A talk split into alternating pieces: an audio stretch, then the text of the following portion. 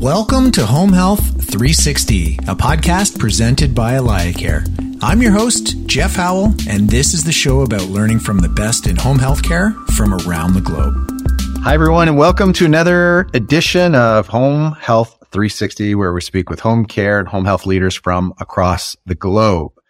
Dr. Katy Lanz is a healthcare executive with over two decades of success building programs for community based services. She uses her ClinOps experience along with her national network of systems, health plans, and funders and investors to custom design clinical programs. She most recently served PCMA, a growing geriatric and palliative medical practice as chief strategy officer and Aspire Health as chief clinical officer from startup through the acquisition by Anthem. Her firm, Topsight Partners, is a boutique clinical design advisory partner that supports multi-stage organizations hoping to create, evolve, and scale clinical services and you can find out more at topsightfirm.com. That's T-O-P S-I-G-H-T F-I-R-M dot com. And she's also the co-author of a position paper called Transforming Serious Illness and End of Life Care in America. So if you just Google Transforming Serious Illness and End of Life Care in America, I added Katy's name as well. So that's K-A-T-Y L-A-N-Z you're able to download, I think it's a 17 page PDF that I read before this episode. I thought it was super informative. Katy, thank you for spending time with us today. I'm thrilled to be here. Thank you, Jeff. So this position paper, we're, this yeah. is going to be a bit of a deep dive for us today. Give us some background on when and why you co-authored it. Oh gosh. I'll just, I think a little on me might help understand the background, but I've been in this field and industry of hospice and palliative care and really geriatric medicine for over 20 years. Something that bugged me, let's put it that way, is that we were having a hard time proving the value of what we do and the interdisciplinary approaches and how we have significant cost avoidance and also may need because of the way that the benefit was designed back in 1985 and the way that our patients have changed over the course of the last umpteen, 20, 30 years. How many years is that mm-hmm. now? Geez, I don't even know. but we now make people live longer and better with more quality of life. And so how do we demonstrate the value of that? And so this particular, I'm on the board at the National Hospice and Palliative Care Organization. And we were talking about similar things. How do we demonstrate the value and also showcase to the industry, be it home health, anyone caring for people in the serious illness realm? How do we showcase the value of what we do through the unit economics and the way mm-hmm. other people are doing it, maybe in the private sector, maybe in the government and what the demonstrations are done. And how do we get paid for what we do by demonstrating our value? Yeah. So that's why I'm interested in it because I want more people to have it, Jeff. Yeah, sure. yeah. The paper talks about how valuable the hospice model is, but it does need to adapt to these diversifying needs of patients and caregivers. What would you identify as needs that are actually new for both patients and caregivers these days?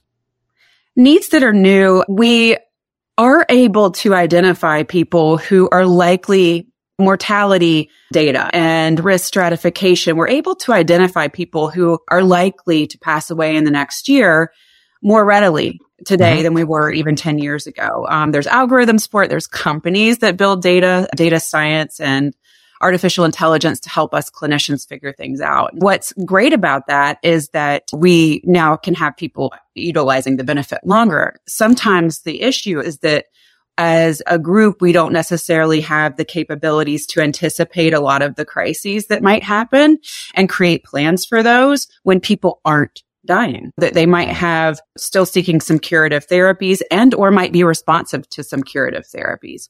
And so I think what's needing to adapt a little bit is our ability to anticipate things and have better conversations about what people want, not just medically, also financially, legally, spiritually.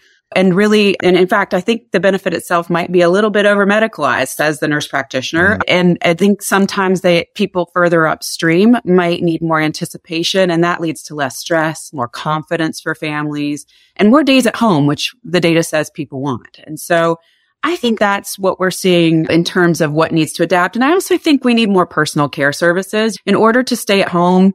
People don't always need a nurse. They need a caregiver and we need government benefits to support that and or we need personal care benefits that support that. And if those are what is bending the needle and allowing people to be more comfortable at home, I'm hopeful to see that.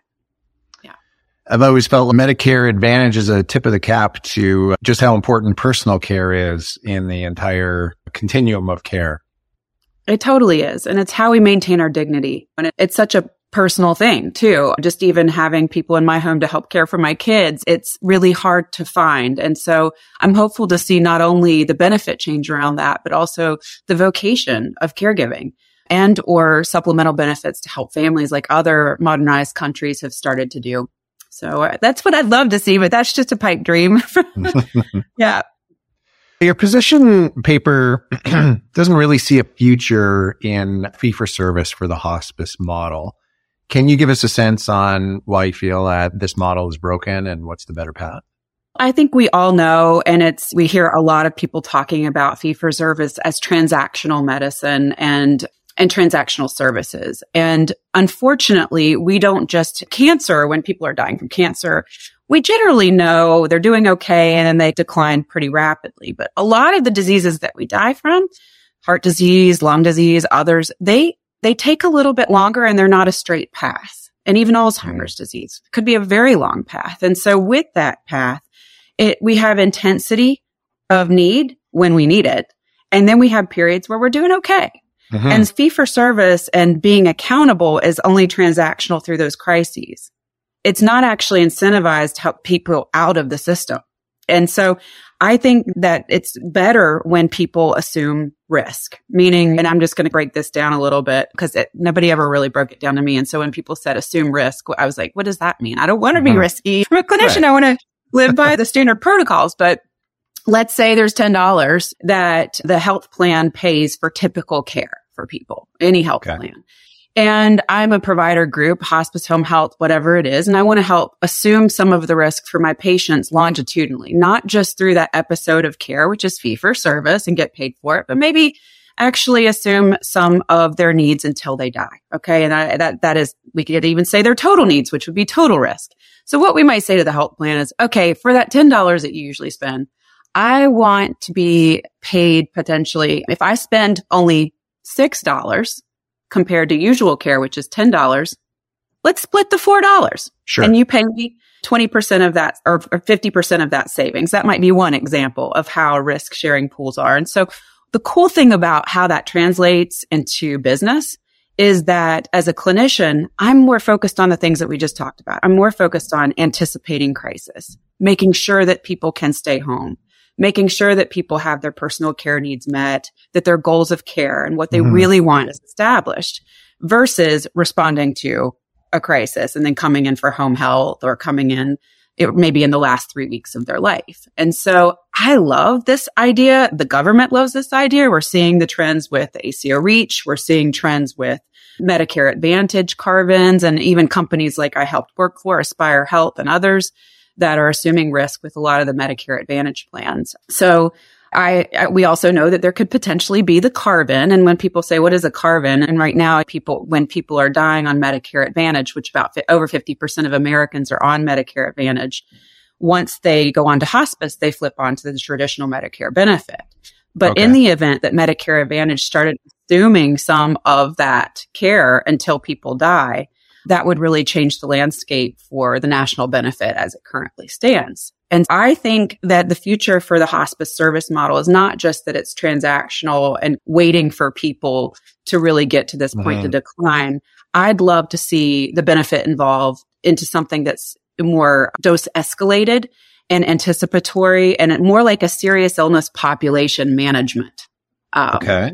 platform or benefit. Okay that escalates up when people are sick and maybe down a little bit when they don't have as many needs. And that would really attend to the needs of most Americans and how they are chronically living and dying in America today. I've never thought of value based hospice care because it's really the last six months of life, right? Where I've always mm-hmm. equated value based with home health And it's, it strikes me as like fee for service. Really, there's no incentive at all. It's like being an hourly employee, right? Someone needs some care. We're going to go deliver that care. We're going to get our fee and there's no incentive for any innovation. Providers are, that are competent in communicating value, especially through KPIs, will be best positioned to enter value-based arrangements. Give us a sense on how sophisticated is the reporting out there right now at the top end? And then what does it look like for the average provider? You know, that it's it, the data is good. I think that we are now evolving to a better platform for providers to be able to readily utilize that information and do something about it. Mm-hmm. Data is nothing if you can't manipulate it into a way in a workflow that works for providers out in the field. Sure. And that they're incented to not have to take more time to do things on top of what they're already doing. And the actual tools that are out there on the top end, risk stratification is pretty darn good. You can identify people's risk for hospitalization, people's risk for mortality, functional decline, all uh, days that how likely are they be able to stay home? That's great. So then what, how do we translate that into things that are taskable and actionable into the systems that people utilize? I think that we're also seeing a lot of great information that comes from claims data, right? So claims is doing what it, whenever somebody submits a bill, we can see, be it for a wheelchair or for I don't know, let's say COPD. We can look and say, okay, they have COPD and now they're wheelchair bound. Okay, something, they've got a significant decline. But what's not happening is patient reported information as well. Mm-hmm. There are some mm-hmm. companies evolving that are bringing that in and it's, and I'm loving to see, seeing that. They also are not as closely integrated into some of the EMR systems and the monopolies that we use between like home care, home base or lots of the larger EMR systems. But yeah, I sure. think that the functionality improve. What providers want out in the field is something that they don't want to have to open three dashboards. They maybe want one or two that they can work off of to plan their day and schedules at such. But I think that right now, artificial intelligence is great and we're seeing more competition, which is good.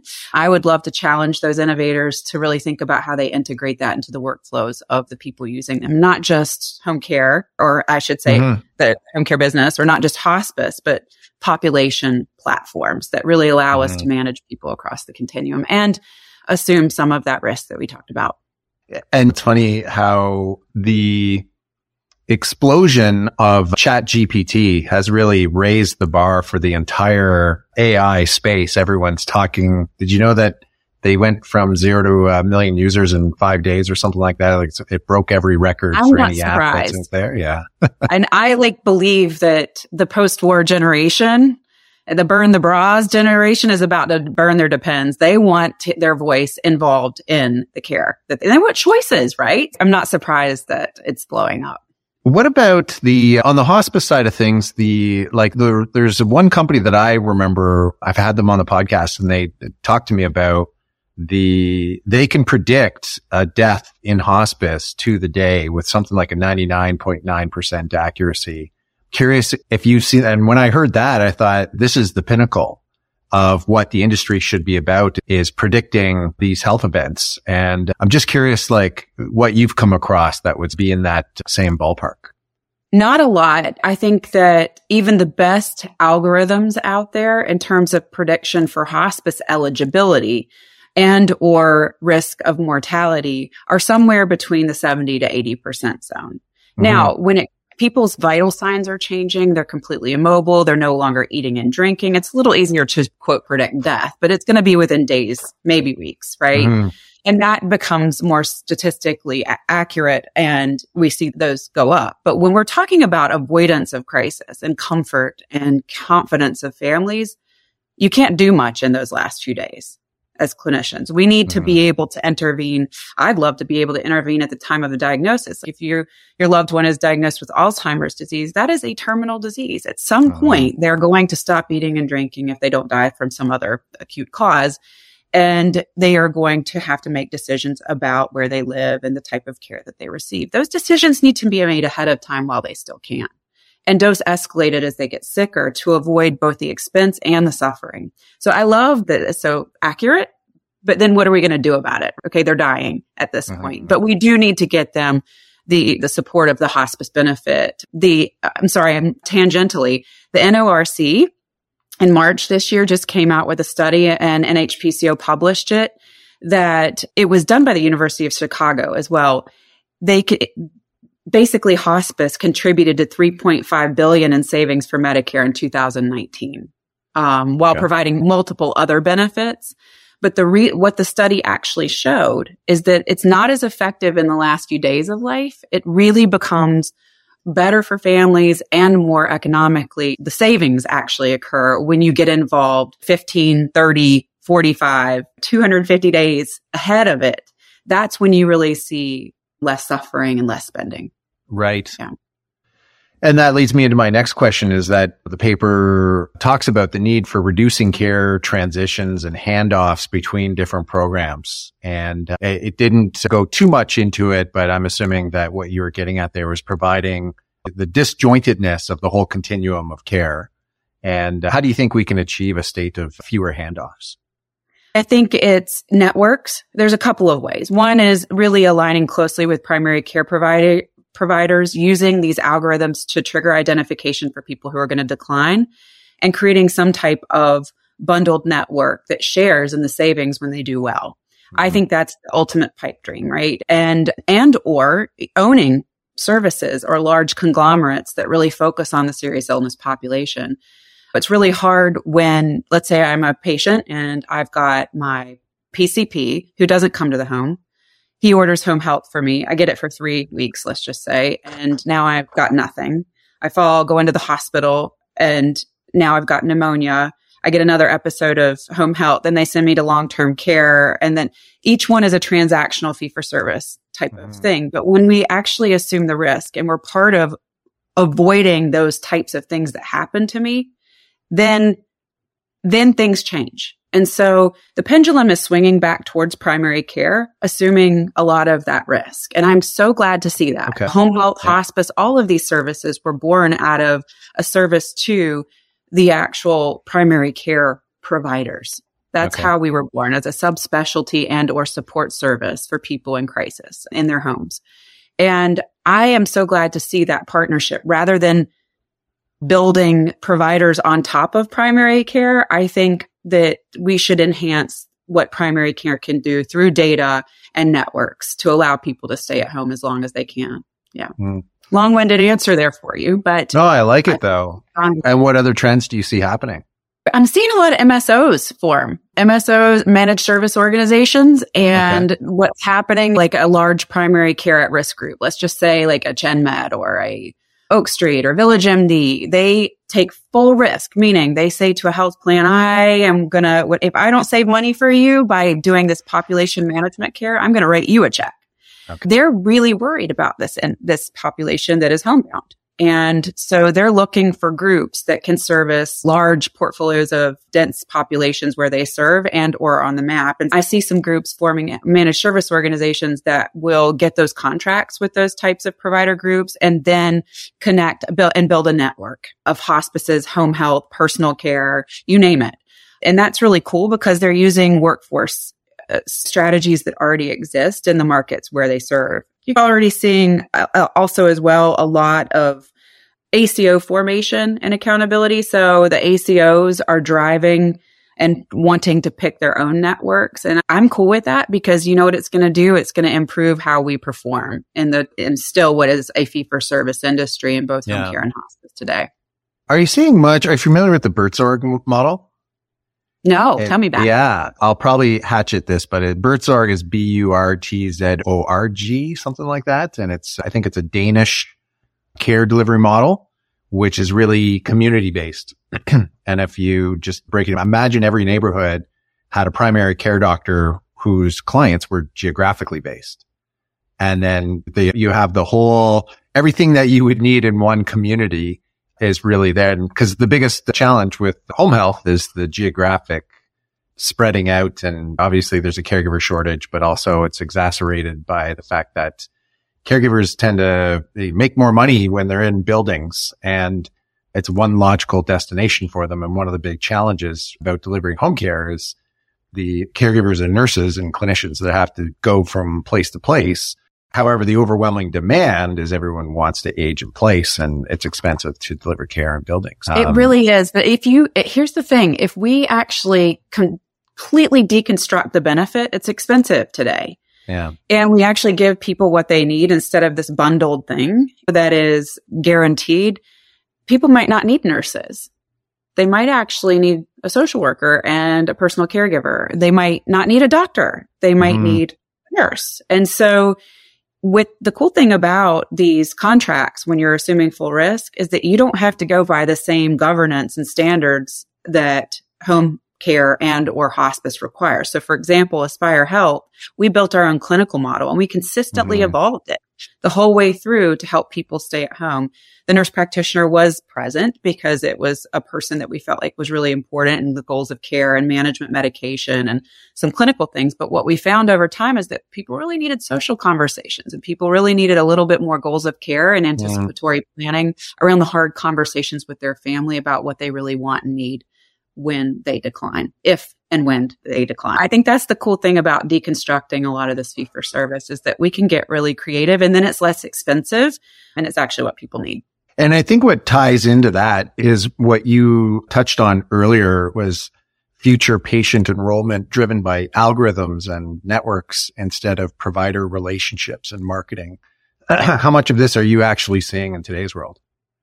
A lot. And in fact, there, I don't know one risk-based company that doesn't like algorithmically look at their patients and address their needs according to the algorithm. And so what I mm. would say is it is important and identification of the patient is great, but then how you engage them, how you build their confidence in what you can do, that is really a hard skill. And then you also need to have, in my opinion, some physical services that go out to them. So things that are mm-hmm. totally care management based, in my opinion, are okay, but they're not going to bend the needle when people really get sick. And unfortunately, you're not building trust in a patient's home where they might call you in the same way that they would just having somebody over the telephone. So I think it's the combination of the AI with human services that really, and it doesn't need to be a doctor, nurse practitioner or practice. Actually, I believe that those human services, it might be an EMT that comes out and checks vitals. It might be a social worker. It could yeah. be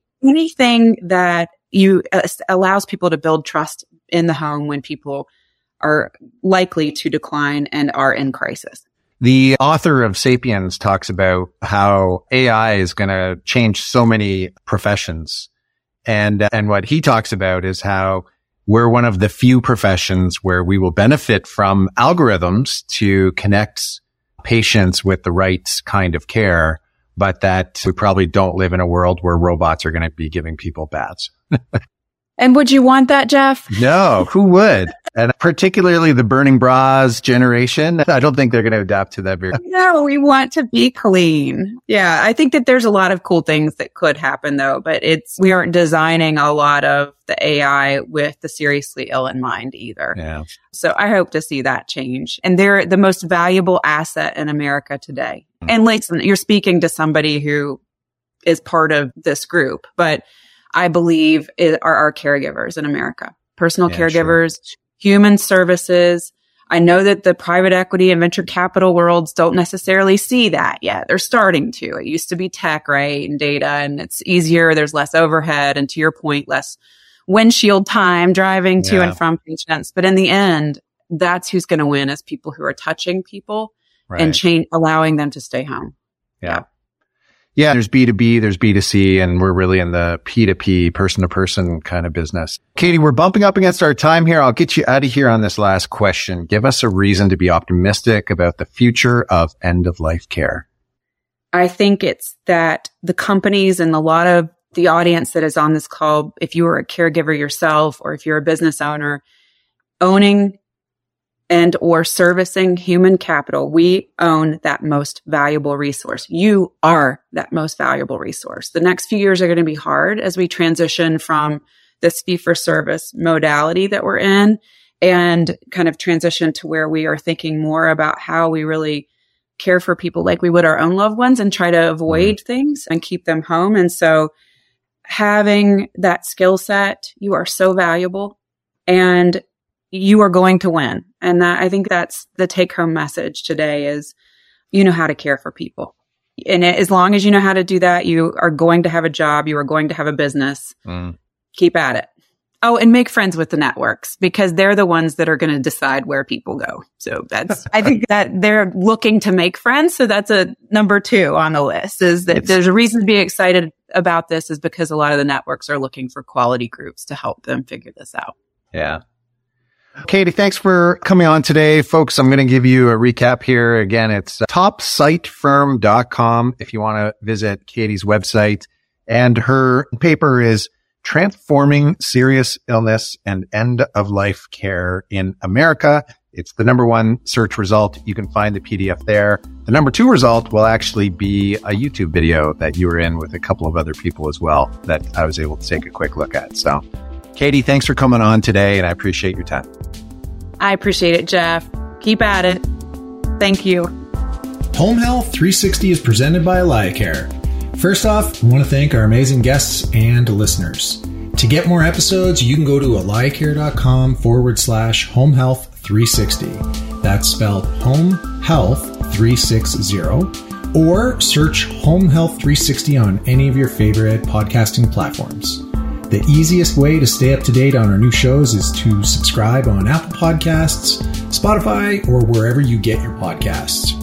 We also have a newsletter you can sign up for on alayacare.com forward slash home health 360 to get alerts for new shows and more valuable content from AlayaCare right into your inbox. Thanks for listening, and we'll see you next time.